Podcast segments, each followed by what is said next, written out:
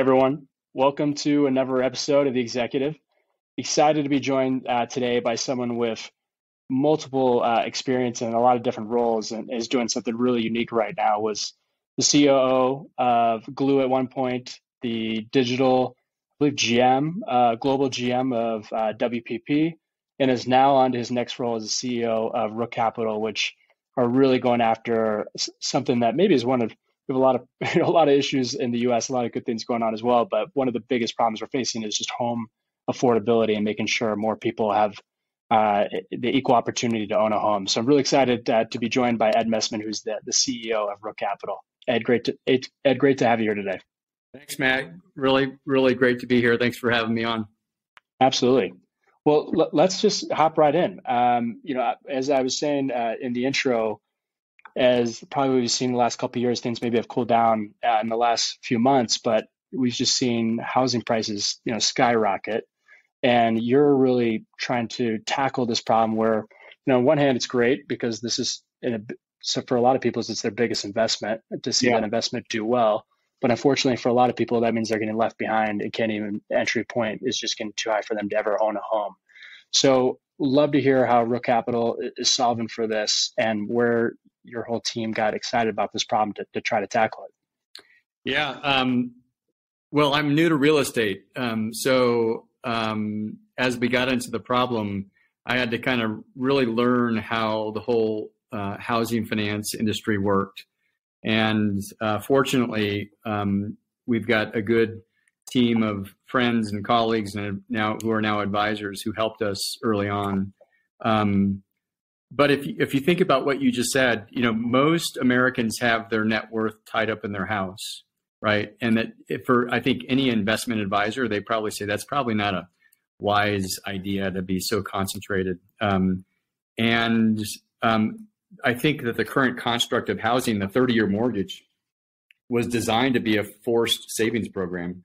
Um, yeah. And that really hasn't evolved much over the last, you know, few decades. Um, so we looked at we looked at also we looked at a couple other things. One is just this generation they think differently. I've got three kids, 22, 21 and 18, and they think very differently than we did, than I did growing up. Um, yeah. and ownership is is a very different construct for them. They they grew up sharing things. They grew up in an Airbnb economy and an Uber economy. Um, so they're just more comfortable. And, and these concepts take years and years and generations to finally mature and evolve, you know, big industry like real estate. Um, but the idea is that um, how can we help um, more people get into home ownership and reduce the amount that they have to um, finance to get into a home? Because um, that's really the driver. When you go to a when you go to a bank today and you get a mortgage, it's yeah. usually 80%, um, 95% of the home if it's an FHA loan. Um, that bank generally, eight times, nine times out of 10, they sell that loan to Fannie, Freddie, Ginnie, FHA, and then those institutions, which are government um, sponsored enterprises, they package them up and sell them in mortgage backed securities pools to Wall Street. And so we looked at that construct and we said, what if, what if we created two things. One, what if we created an instrument that allowed investors to partner with home buyers? Uh, and by doing that, it allowed two things. One is it allowed the home buyer to finance less of the house, but still enjoy everything about home ownership. They're on the uh, they're on title. They get to live there. They can do whatever they want with it. Um, and they, they can have, decide when to sell. They can decide when to sell. There's no no difference except for the fact that you have a silent partner that at the same time is investing alongside you in that house and gets an equity ownership in that house um, and helps you get into that house by allowing you to finance less of it. You own you don't own 100% of it um, but what if what if it allowed you to save you know um, hundreds of dollars every month that you could redeploy um, into other areas of your life? Um, yeah. which may include investing in the stock market or saving for a college fund or paying down you know student loan debt, whatever it may be. Um, so it's almost you can almost think of it as we're deleveraging the U.S. consumer and their housing payment and allowing them to live with more financial margin in their lives by inviting investors to participate with them in the homeownership journey. And so that's what we that's what we created. Um, it's you know it is a big marketplace as you know, and it's highly highly regulated. Um, and so we've had to navigate a lot of that complexity. Um, but uh, we're excited about um, the narrative of helping this generation, which, as you know, we, we all read the same headlines.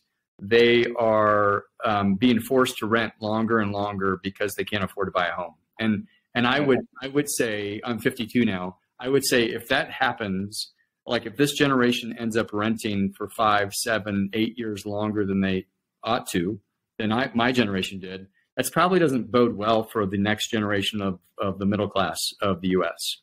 And so we think that um, we think that there's a model that can help this generation get into more affordable housing.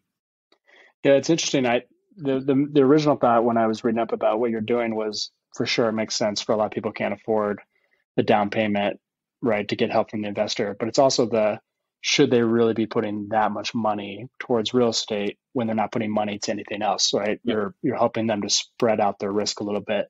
What I'm what I'm curious about is for the investors who are investing alongside of them. You know, one nice thing investor is when you buy a house on your own, or or you know, let's say you're buying just regular securities, right, or just stocks, you can decide when to sell. But what it sounds like is you don't really you're if this person that you're investing alongside with decides to be in their home for five, seven, ten years, that is that money pretty well locked up, or is the idea that it's because it's in a huge pool, you can constantly see returns yeah. since you know there there's such a big pool. Okay. Yeah. There, well, there's two things there. One is as an investor coming in, um, you have to you have to take an initial investment thesis that you want a long term position in single family residential real estate in whatever markets that we're serving. Today it's Colorado. Um, yep. We'll open up new markets um, this year. Um, so you have to you have to think about holding that for a period of time. Now, the, the benefit of a pool is that you may have early redemptions or people selling three years versus eight years. So on average, it'll be less than the 10 years that um, our investment is locked in at. Um, the second thing is we're building um, we're building the infrastructure for um, a secondary market. So if you in, if you invest in the pool, uh, let's just say you need liquidity in three years, um, you could say, okay, I want to sell some of my shares in this pool on a secondary market. Um, and so it's this idea of creating liquidity in real estate that doesn't exist today. And you'll see a lot of this this year and next year, where big asset managers are starting to tokenize their assets to allow them to trade on a secondary market to a wider audience of investors. So you're so you're saying if, if you're in the first fund or not really a fund, but you're one of the investors, you own somebody of these houses, and it, it's still a pool, right? Regardless, still a pool. yeah, it's still a pool. you can go. Pool. You can then say, "Hey, I I, I want to sell out of this. I want to get some return now because I want to go invest in something else." I can come along and say, "Great, I'll buy you out at, at yeah. this price." Yeah, there's just determined by Rook Capital. Just just like no, it'll be the market. So the so Rook may say, oh, hey, interesting. The price the price is hundred, and and you may say I'm willing to sell for 101, and the investor may say, you know what, I'm not.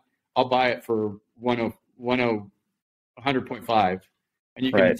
just like you would your you know an Amazon stock, right? right. You, you, yeah. you set the same limits. Anyone can decide. Right. Anyone can decide. So the market makes the price we we will provide a net asset value of what we think the price is worth, but that's that's based on some model that we license, um, and um, and so the market will determine what they think the price is worth. So as an example, if you know something about Denver, which is where you're located, like yeah. let's just make something up. If you knew Google was about to announce a thousand new people to move to Denver for a new office, yeah. you might say, well, I'm, I'm just kidding. You, yeah. know, you should know this. I'm just kidding. Yeah. Then you might say, "Boy, I'm I'm gonna I'm gonna be bullish on real estate in Denver." Um, yeah. Conversely, you might say, "Hey, I just heard that Google's moving out, um, and they're going to vacate 500 jobs." You might go short on Denver, but the same right. the same the same. It's like an index fund. Yeah, it's like an index fund. Yeah. Yeah. That's super interesting. So that that that's fascinating for the investor you know opportunity one you're you're like and i like how your website lays it out it's a great opportunity from an investor but it's also like you're doing good right you're helping people get into homes which yeah. at the end of the day is a huge part of the human experience and, and life on the on the actual buying a home, what is like what how much affordable does it make it? And so if they're going to put down five or twenty percent, what are yeah. they what are they able now to put down? Yeah. What's so today difference? Today we have a couple programs. Um, one of which is a um, five percent and a ten percent down program. Um, they're okay. slightly they're slightly different, but they're um, the same kind of essence. Um, depending on which program you you use, um, we work through the, the existing channel of realtors and mortgage the mortgage lending ecosystem. We have partners on both. Cool. Um, and depending on what your profile is, for first time homebuyers, a lot of them use FHA, an, um, mm. an FHA loan, um, which is 97% financing.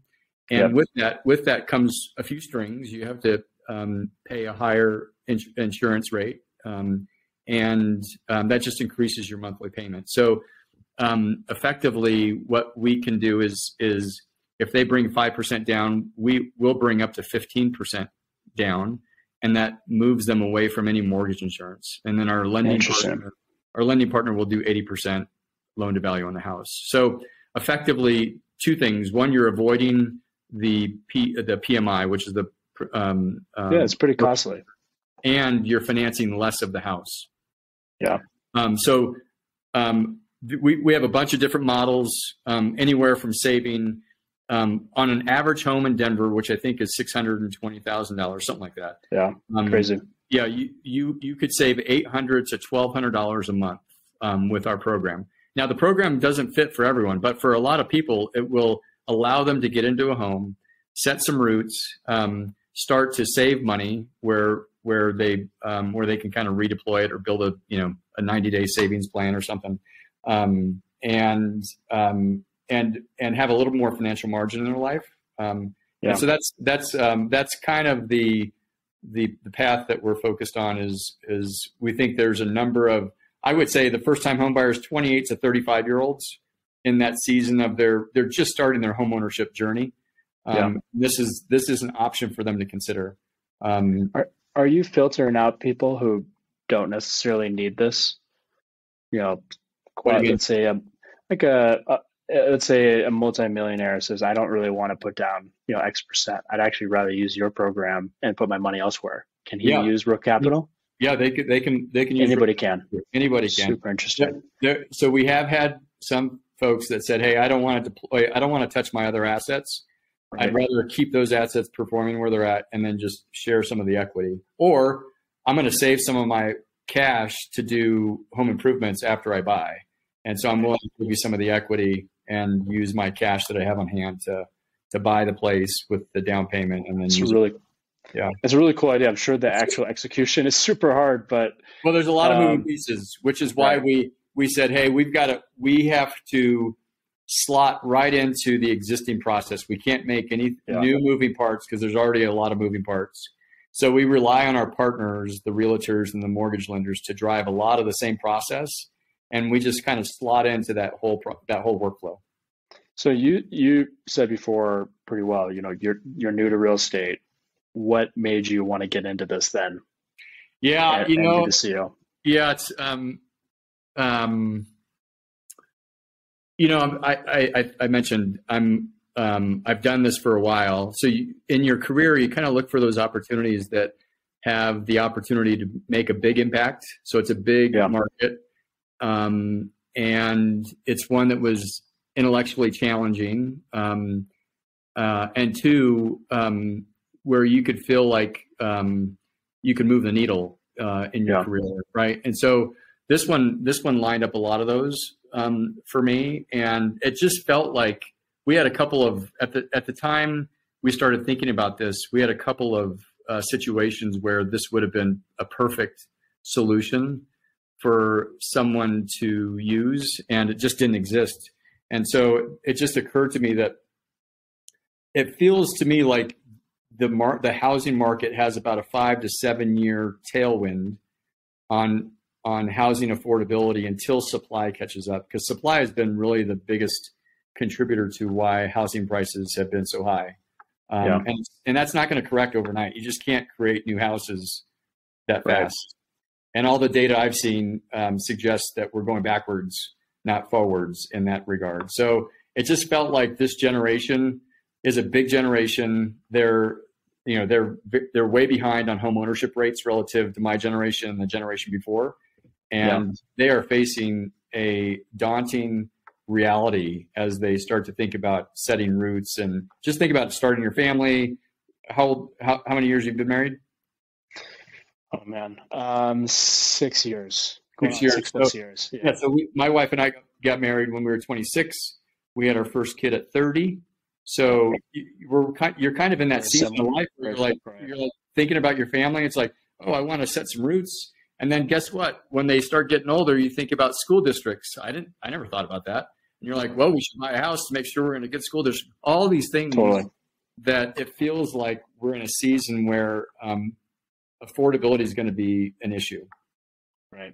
No, yeah. totally. It already is, and now you got institutional investors coming in to buying homes, right? And they're buying mass amount of homes, making it yep. even even tougher uh, for affordability and and con- constantly bringing less supply to the market, right? Yeah. So that'll continue. I see.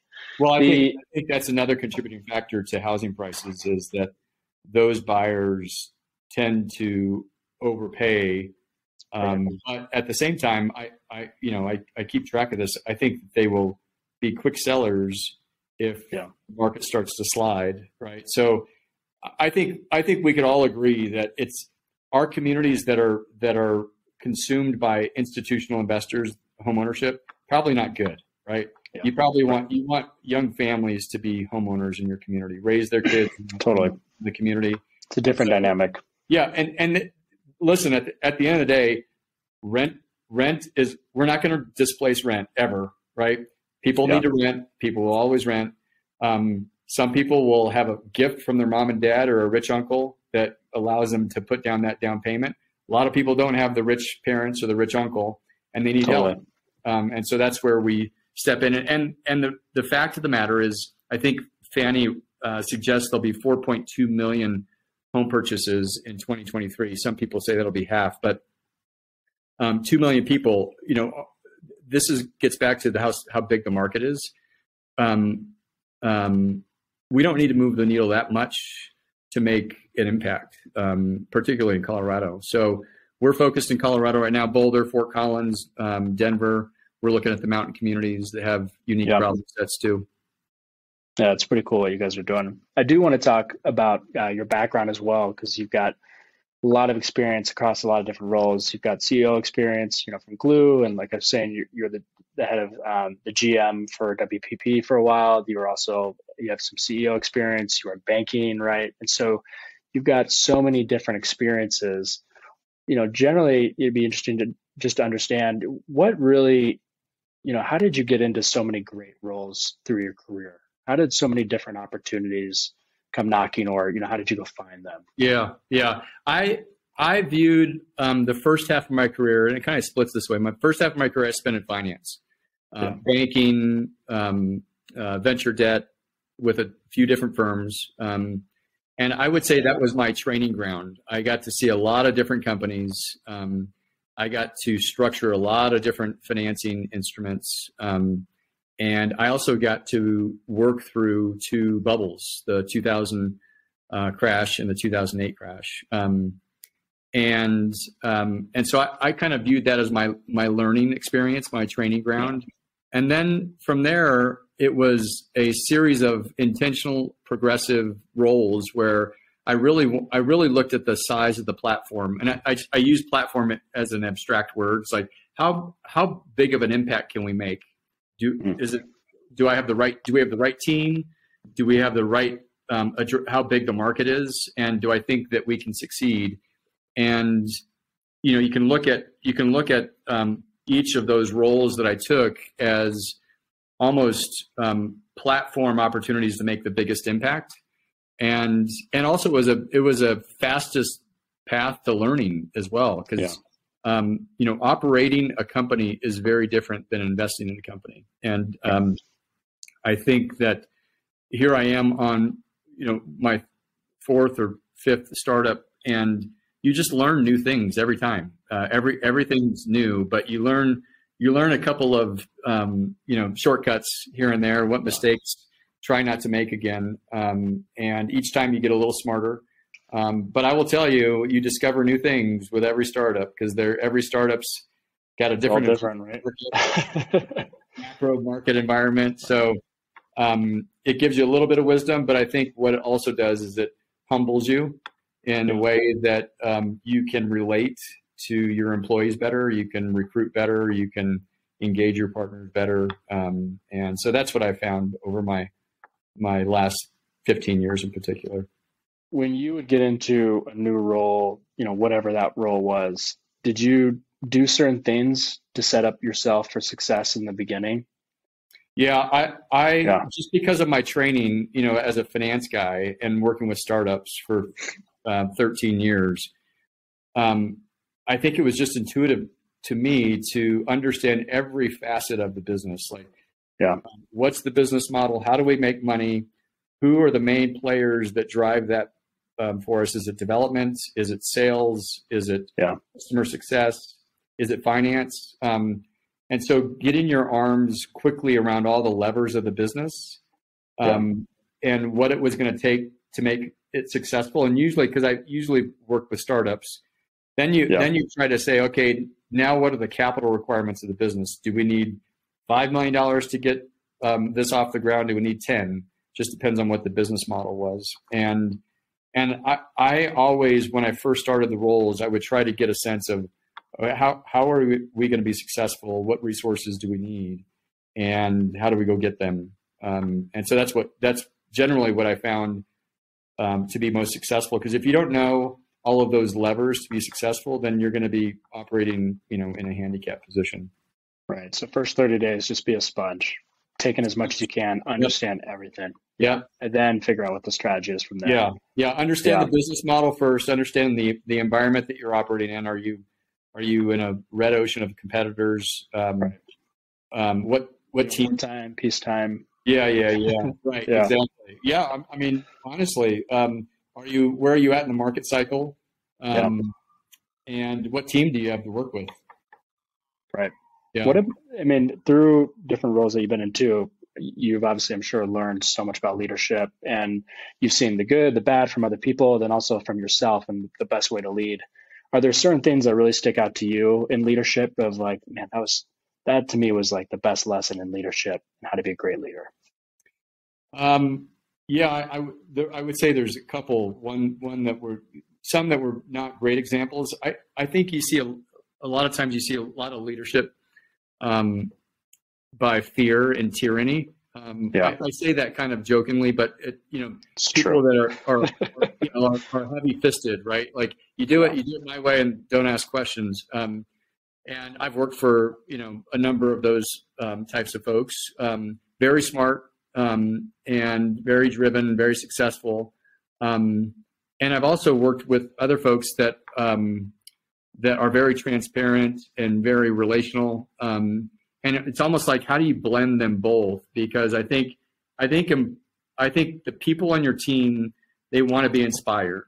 They want to feel like they're part of something that um, they can kind of get their heads wrapped around and feel good about waking up every day and going to work. Um, right.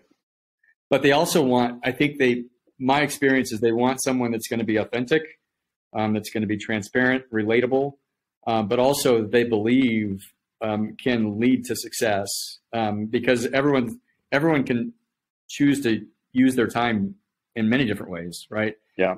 Especially for startups. Startups are hard, right? You, yeah. It requires a lot of intensity, um, a lot of time and energy, and things are not perfect. They rarely are. Um, and so it requires a unique person to be on board with you. And that, that person um, needs to be inspired, um, needs yeah. to believe that they can be part of creating something impactful and um, and wants to kind of go down that journey with you. So I, I, I think that those are some of the attributes you, you, can't you can't have one you can't be on one end or the other. Like being right in the middle feels like a good place to be. But I, I've always led with um, transparency and authenticity, and sometimes it's burned me. Um, yeah. I would I would rather defer to being fully transparent and relatable and authentic, and um, everyone knows what they're dealing with, and everyone's adults. Everyone are adults. Yeah. They can make their own right. decisions on whether they, they know what they signed up for. They know what they signed up for. Um, Yeah.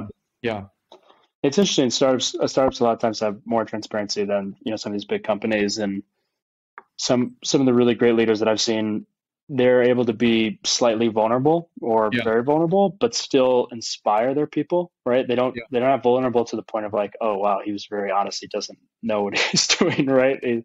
Like they still really inspire a lot of confidence, and I, I find that's a really hard blend to be Yeah. vulnerable, but yet still inspire people that you know you can lead them to the water. Well, and you, I think I think you, I think you made a really interesting comment. You can't be vulnerable and not know what the hell you're doing, right? Yeah, Um, you good have- point. Yeah. to be vulnerable, you have to. Hey, this is the plan, and we're going Yeah. to set a high pace, and we're going to execute. And I'm not saying it's going to guarantee success, but we're going to. You know, we have everyone. You know what the plan is. I know what the plan is. Let's go execute the plan. And um, and I think people can kind of get their head wrapped around that. It's like, okay, I I think that makes sense intuitively, and um, I will I will get on board with that. Yeah. Yeah. You you know you noted this earlier, and I'm sure there's a few scars, but were there were there a couple challenges that you went through that at the time I'm sure were super painful, but you look back and you're like, I'm I'm really thankful for that experience. Like I learned a lot. Yeah, um, I think I've been mo- I spent most of my career in tech. Um, Yeah.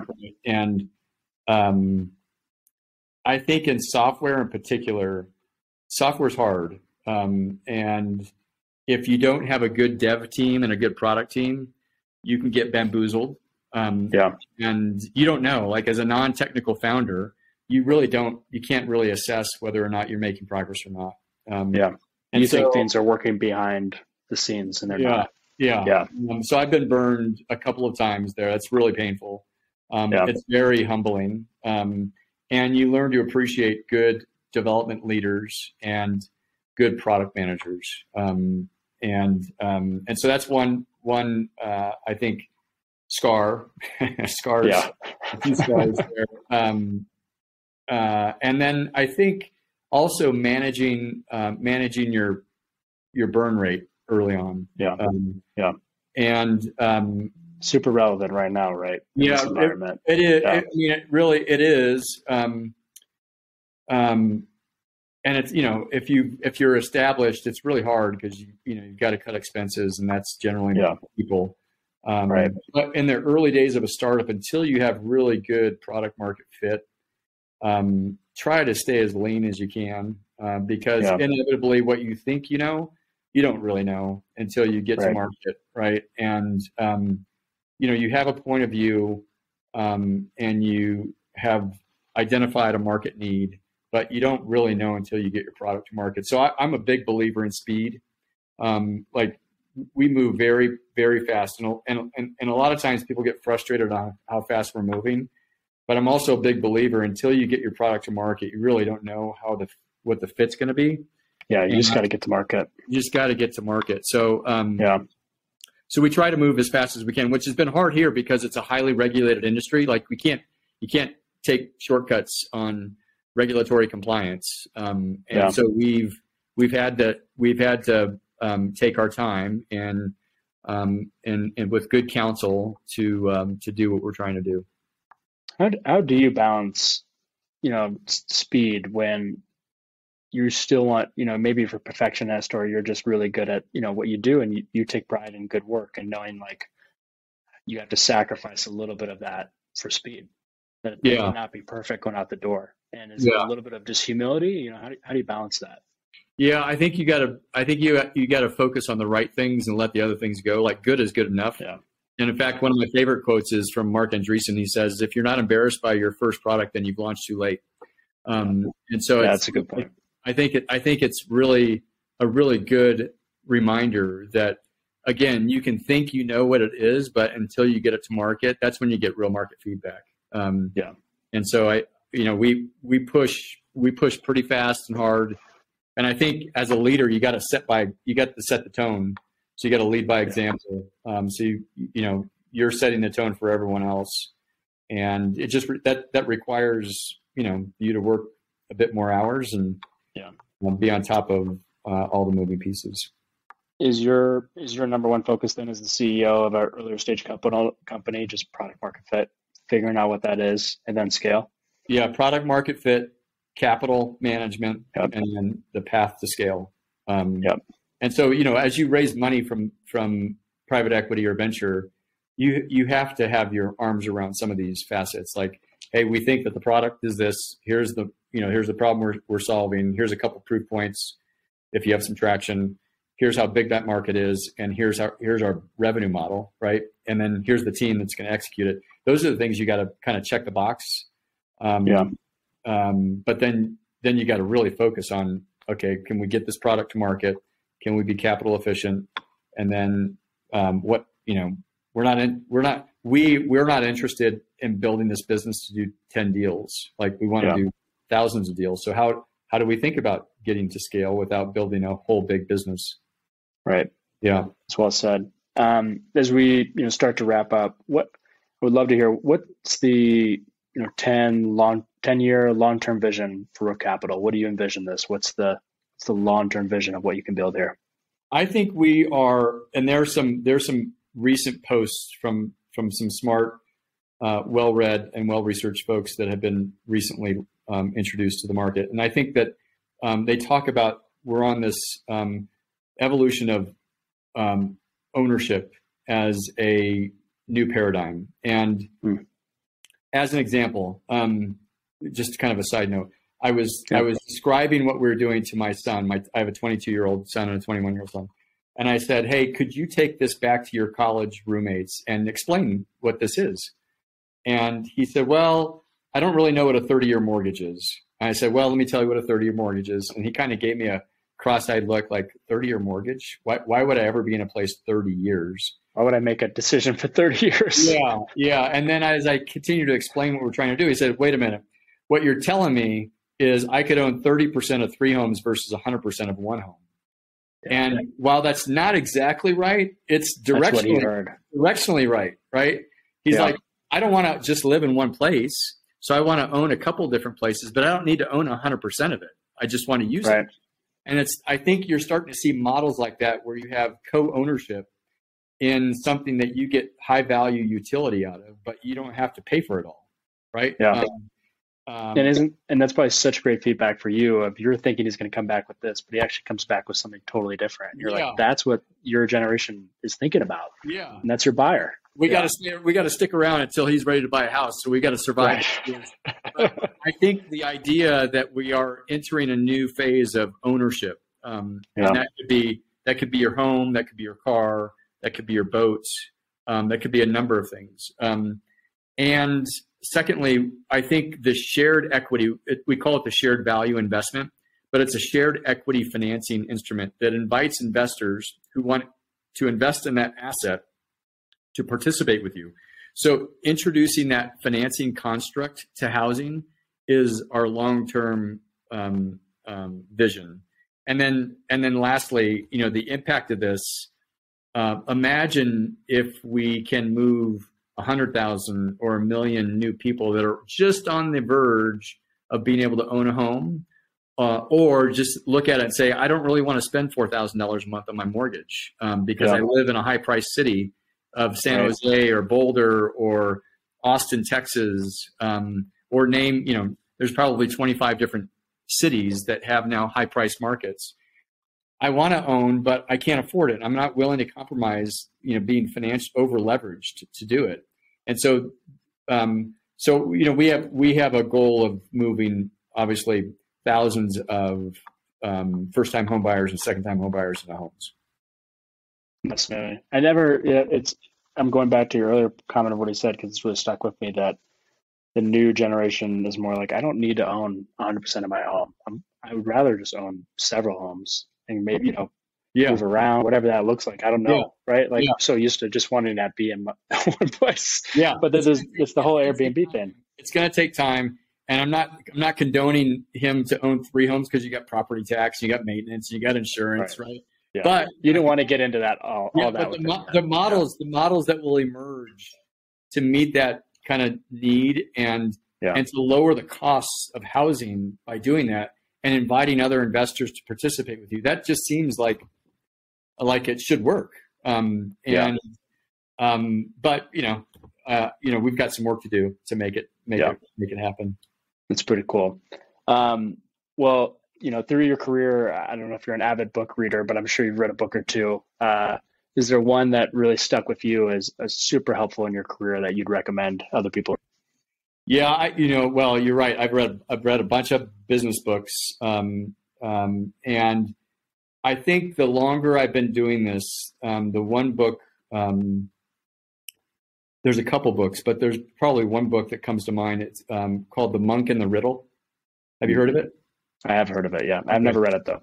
Yeah, um, and the, I think the the the essence of that book was um, almost if I could if I could roll it up to the highest level. It's like, hey, you're in this startup, you're in this business, but it's a long game. Like yeah. I'm going to probably do something after Rook. Um, I've you know I've I've participated in eight to nine different companies. It's a long yeah. journey. Like you have a long career ahead of you, and in each one of those companies, you're relating to and treating people diff- um, uniquely, right? You're you're establishing mm-hmm. relationships, you're hiring and firing, um, you're promoting, you're mentoring, and um, I think that um, it, in, in, essence, it says don't compromise on um, delaying what you want in life for the sake of the intensity of this particular moment in your business, um, because it is a long game. and I think yeah. I think in what I what I've experienced is there's many people in my network that I've worked with seven years ago, eight years ago that I'm working with again today, and that's because of of you know the relationship that we had seven eight years ago. And I think just like you, you're going to have relationships that will re-intersect your life in yeah. five, 10, 15 years that you don't know. Um, so yeah. it's it's enjoying the journey of life, being a being a leader that treats people with respect, um, and authenticity um, and recognizing that life is more than just this business that you're working on right? It's yeah. it's your wife it's your it's your family it's your friends and um, and your own kind of soul.